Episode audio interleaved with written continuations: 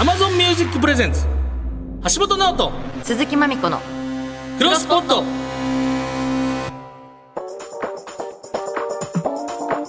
4月9日日曜日、えー時刻は夜6時40分になりました銀シャリの橋本ですチェルミコの鈴木まみこですこの番組はですねポッドキャストを知っていきたい我々2人がまだ知らないポッドキャストに出会いさまざまなポッドキャストを世に広めていく番組クロスポット9 19回目と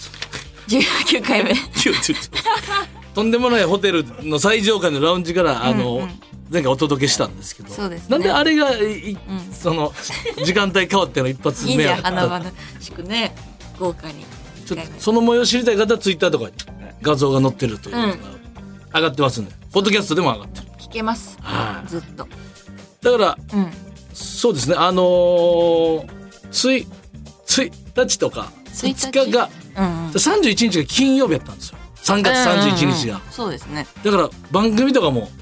12を挟んで3日月曜日からドンみたいなうんうんだからなんかこううわってそなっるか4今月3日からってことはい9日なんかもう一周待ってるぐらいじゃないですか新番そう組でだねシークレットにしてたも誰がレギュラーとかなんか始まりました銀シャリさなんか始まるんでしょって言われてるんですけど何何にも始まってない ちょっとほんまやばいですよやばいっていうかそのやばいのはこっちじゃなくてねうんキャスティング側に僕は思い気ますづいてないねみんな何がをしてる銀んシだとャリに本当だねまみちゃんはなんか4月から 新しいこととかそういう何にもない何にもないでポッドキャストとかめっちゃやってるんじゃないですかポッドキャストいやでも変わらず岡田とこのクロスポットともチェルうミコ肩書きラッパーじゃなくて、ポッドキャスター いやでもあニュのースキャスターとこかのある間けレイチェルにちょっとポッドキャストやりすぎだよって言われました だからまた来たらこれ私が止めるって言って言ってたどじゃあポッドキャスト7個ぐらい集めたら願い叶うとかない ないからね別 あにそうなんだないのうんか、ないからあと5つだと思ってたんだけど ダメだった一時近づいたよね近づいた7近づいたつそんな中今日のゲストは大島康之君これ康之すごいね名前ねえ大島君じゃもちろんね知ってますけど、ジャパンポッドキャストアワードの審査員側ですそうだよ何度も話してますここでもだからちょっとその辺の内情を聞けるで攻略できるかもしれないですよねあそうだね近づくかもうん選ばれ方みたいなうんうんいろんなポッドキャストを配信している大島君にあれこれ伺いたいと思います。はい、はいえー番組の感想など送ってください。メールなら、えー、pod.1242.com、pod.1242.com です。ツイッターはハッシュタグクロスポットをつけてつぶやいてください。えー番組はラジオ放送以外にも、ポッドキャストや YouTube でも配信してます。ポッドキャスト版、YouTube 版にはアフタートークもあるんで、そちらも合わせてお楽しみください。はい、というわけで、橋本直人、鈴木まみこのクロスポット、夜7時までよろしくお願いします。橋本直人、鈴木まみこの、クロスポット Amazon Music Presents 橋本直人鈴木まみこのクロスポットこの時間は Amazon Music がお送りします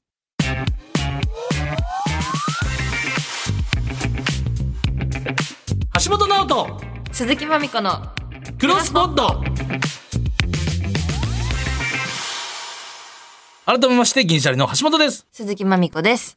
えー番組では毎回、ポッドキャストにまつわる素敵なゲストをお呼びしていますが、早速本日のゲストご紹介します。大島康之さんです。お願いします。お願いしおます願いします。ハッシーとマミーゴ。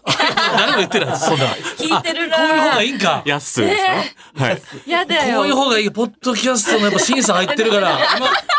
修正箇所がこういうとこですよっていう。審査箇所ではないでマすよ。ミーゴか。やだよ。あ んなの。この時から拝聴してますから。ちょっとまずは、その、自己マミちゃんね、はい、紹介しそうま。す。何者なんだという。はい、大島さんのプロフィール言います。お願いしますえー、1992年12月17日生まれ30歳。はい早い。東京都出身、東京大学法学部卒業。で、えー広告系一般企業にプランナーとして勤務しながら、タイタン所属のお笑いコンビ、ちょめちょめクラブとしても活動されているほか、うんはいえー個人でも様々な活動をしています。はいえーある時は映画、ドラマ、えー考察 YouTube チャンネル、コンテンツ全部見東大生。はい。である時は文化放送おいでよクリエイティブでコメンテーターなどを務めています、えポッドキャストでは有料級南川と大島康雄の炎上喫煙所やコンテンツ語りラジオ無限まやかしなどのパーソナリティも担当しているそして第4回ジャパンポッドキャストアワードの審査員も務めていますでポッドキャスト全部聞き芸人の道も爆心中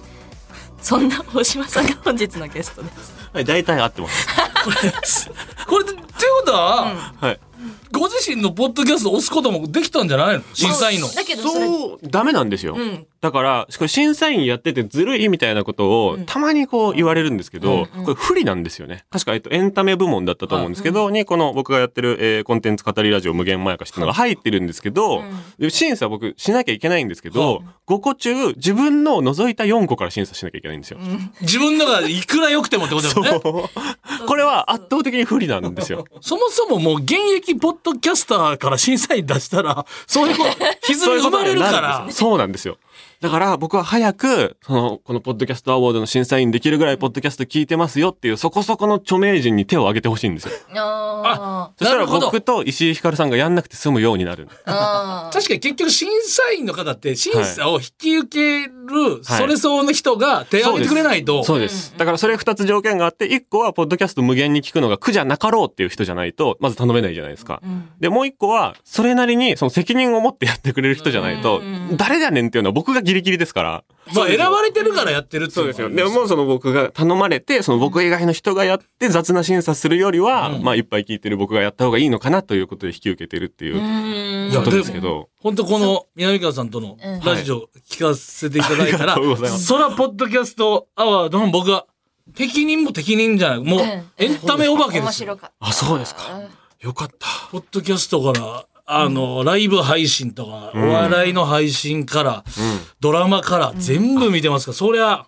や、ありがとうございます。それをもっと言ってください。で 最近そのね、テレビとかより、ネット配信とか、ライブ配信とか、YouTube とか見てる時間の方がうんうんうん増えたんじゃないかみたいなね、お話もラジオされてて。そうですね。これ南川さんも、あんまりこうイメージないですけはど、肉体派みたはいな、とか、ゴシップみたいなイメージありますけど、めっちゃコンテンツお化けですから。あと非常に、あの、まあ、南川さんの芸風からしたらちょっと邪魔なのかもしれないですけど、非常にクレバーですよね。そうなんですよね。インテリェンジェンスというか多。分こうちょっとずつちょっとずつ出していこうとしてるっていう感じだと思うんですよね。なるほどだから。昔は裸で出てることが多かったですけうんうんど、最近こう襟なしの白いシャツを着て出てあて、徐々にね多分そのうちジャケットを着始めるんじゃないかな と思って、その過渡期に今一緒にやらせていただいてるっていう感じですけど、南川さんもこう僕が当てれば、あ、その話ねって感じで、もう全部こうエンタメのことを分かって打ち返してくれるんで。それな、じゃあ一応、もともと、その、デフォルトでチェックしてるような人なんですね。そうですね。どういう経緯で、その、ん南川さんとやるってなったんですか、これはね、すっごい特殊な経緯なんですけど、えっと、南川さんがまずご自身の YouTube チャンネルでやってらっしゃほうる、えっと、踏み台 TV ほうほうっていう毎週の生配信がありましほうへて、ーそれに芸人さんをこう呼んでほう、なんかまあ、A スタジオみたいなほう。南川さんが迎える A スタジオみたいな。 M スタジオ。そう M スタジオみたいな。それでしょ、もう M 字やから、またややこしい。そうです風貌はちょっと似てますけど。で、なんか、じっくりもう1時間とか1時間半とかかけてお話を聞くっていうやつに僕が呼んでいただいて、あ、ゲストの一人として、そうですね最初は。で、昔、そのコロナ禍より前に、南川さんが主催してるライブの中で、あの、一人こう、なんか賢い芸人みたいな感じで、若い芸人の立場として呼んでもらってたみたいなうん、つながりがあって、で、おお久しぶりだったんですけど、なんかその回が、すごい面白かったらしくてうん、それを聞いてた制作会社の方が、その翌日にもう松竹にオファーして、なるほど。もうそこのの二翌日に人のセットで一本釣りしようと。そうなんですよ。でその翌日僕に直接連絡来て、南川さん OK って言ってますけど、大島さんどうしますって来て、二人でやりましょうって言って。で、次の打ち合わせの時にもうスポンサーが決まってて、へえー、どんどん拍子な謎のスピード感で、で、その打ち合わせで僕が、あ、まあこういうタイトルとかいいんじゃないですかって言ったら、もうその翌日とかにもうサイトとかができてすて、げえすな。ごい早い。で、もうスピード感が一週間、二週間後ぐらいにもう始まっちゃったんですよ。カリスマビジネスリーダーみたいなそう速さですよね、これ。そうだからこれバックアップしてくれてるタイズ・トゥ・ブリックっていう会社のなんかスピード感がめちゃくちゃ速かったっていうやつです。ということは、だから、急に来週から始まりますってあります、これ。私たち一本釣 り。で私たちは私たちこれやってるの。 なんでこのままセットでいろんな番組が当たりあるんですかあだから僕はあるかもしれそなのいマミコさんと二人でやりたいし橋本さんと二人でやりたいです。あ、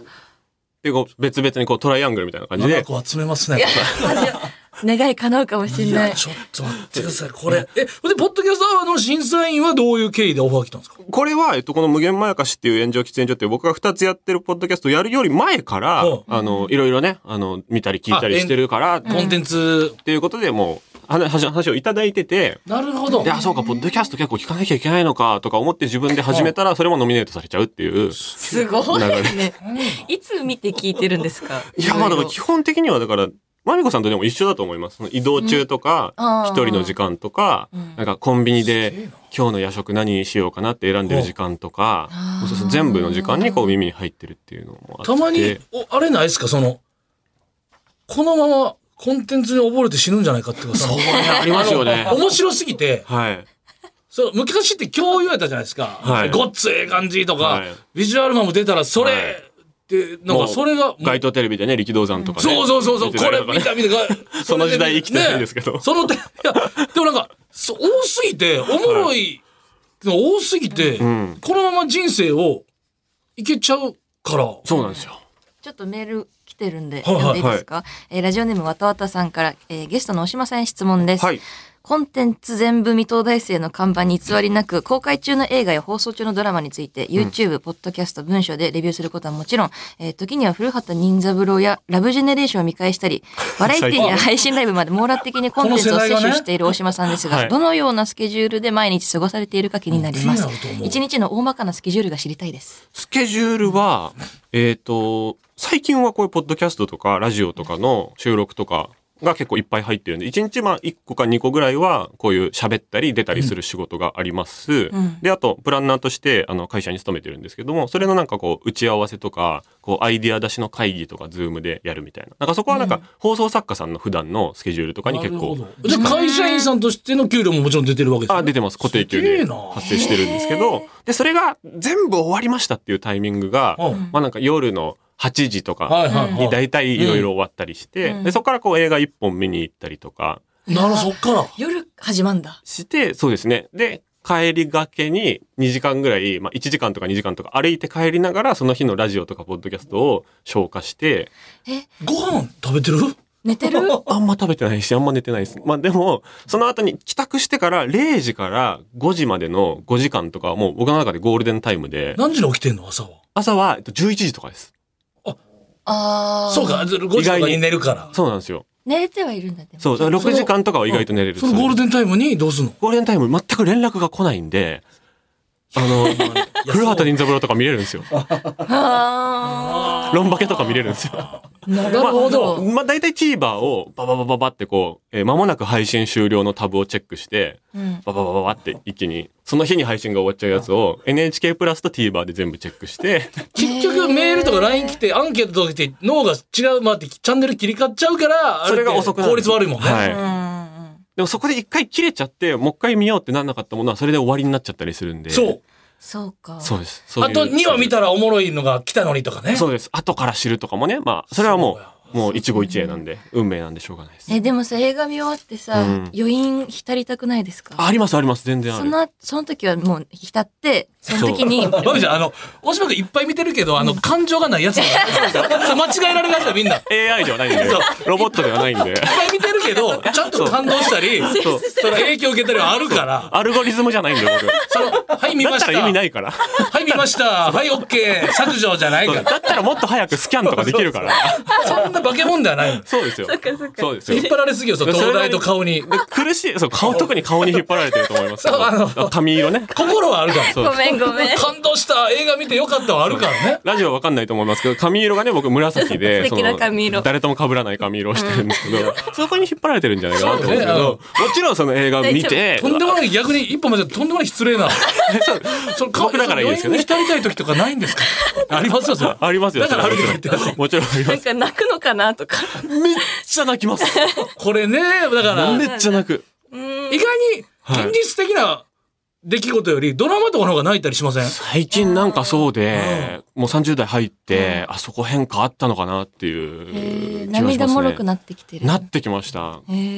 ーこ、の冬にやってた今夜すき焼きだよっていう。ああ、見てました。あ、ご覧になってま見してたました、もちろん見てましあれ僕、前は泣いてたんた。でよすかけったどで。す。あの癒しのね。あれ泣くのおかしくないですよねい。や、全然わかりますよ。テレテレ東はね、中、あの、ああいうゆる系の癒し系のやつって急に来るんですよ。最小予算で泣かせてくるから、油断ならないですよね。罠の戦争も良かったですもんね。罠の戦争も良かったです。罠の戦争僕1話で泣いてますもん。いすごい盛り上がっちゃった。二人が罠の戦争の最終回やばもかっうたですすぐもんね。終わるや、よ。そう、あ、え、もうすぐ終わるよだって。もうすぐ俺終もわ俺もお笑いをし一、あの、おしまい政です治の腐敗と、政治の腐敗と似てると思うんですよ、俺は。いや、まあね。あ次れね話そう。はい、おしまいもう終わなんりで、な大島さんがパーソナリティを務める、もう終わり有な料級南川と大島康沖の炎上喫煙所えと無限前かしもぜひ聞いてみてくだお願いしまさすちょいっ。と、あともう一個は新しいの始まったんですけどね、おポッドキャストね。どれだあの、夜更かしの読み明かしという、なんか文化放送で、えーやってたコメンテーターの僕ら二人と、もう一人のアナウンサーの人、三人でやってたんですけど、うんなんか曜日シャッフルが起こっちゃって、うんなんかその三人で集まれなくなっちゃってう、うんでその三人で集まりたいよねっていうことで、その、本の話とかをするポッドキャストを、あ新たに先週立ち上げたんで、すごい、また始めちゃった。最近確か三に本目もう好きな人とねえご飯行くためにレ番組押さえてもらわんともう無理やなと思ってたからねありますよね。そうね。ちょっともう、はい、次回もマジで終わりで、すあかの、はい、もう終わりです。次回話します。大島さんお付き合いください。橋本直人鈴木まみこの、クロスポット Amazon Music Presents 橋本直人鈴木まみこのクロスポット。この時間は Amazon Music がお送りしました。さあお送りしてきました橋本直人鈴木まみこのクロスポットお別れのお時間でございますはーい。えーこの番組はラジオでの放送、ポッドキャスト、YouTube の3形態でお届けしていますが、来週は地上波ラジオでの放送はお休みはいとなります。なんですがですよそうねなんですが、ポッドキャスト、YouTube での配信はありますので、あります ありますポッドキャスト、YouTube にて配信されます。で、こちらは日曜でなく月曜配信になるので、次回は4月17日配信です。 4月17日配信となりますなります。詳しくはマクロスポット公式ツイッターでお知らせしますので、そちらチェックしてください。いで、メッセージも引き続き大募集中です。えーおすすめポッドキャストや番組の感想、私たちへの質問を送ってください。メールなら、pod.1242.com までお待ちしております。そんなこんなでここまでのお相手はキーチャレの橋本とケルミコの鈴木まみこでした。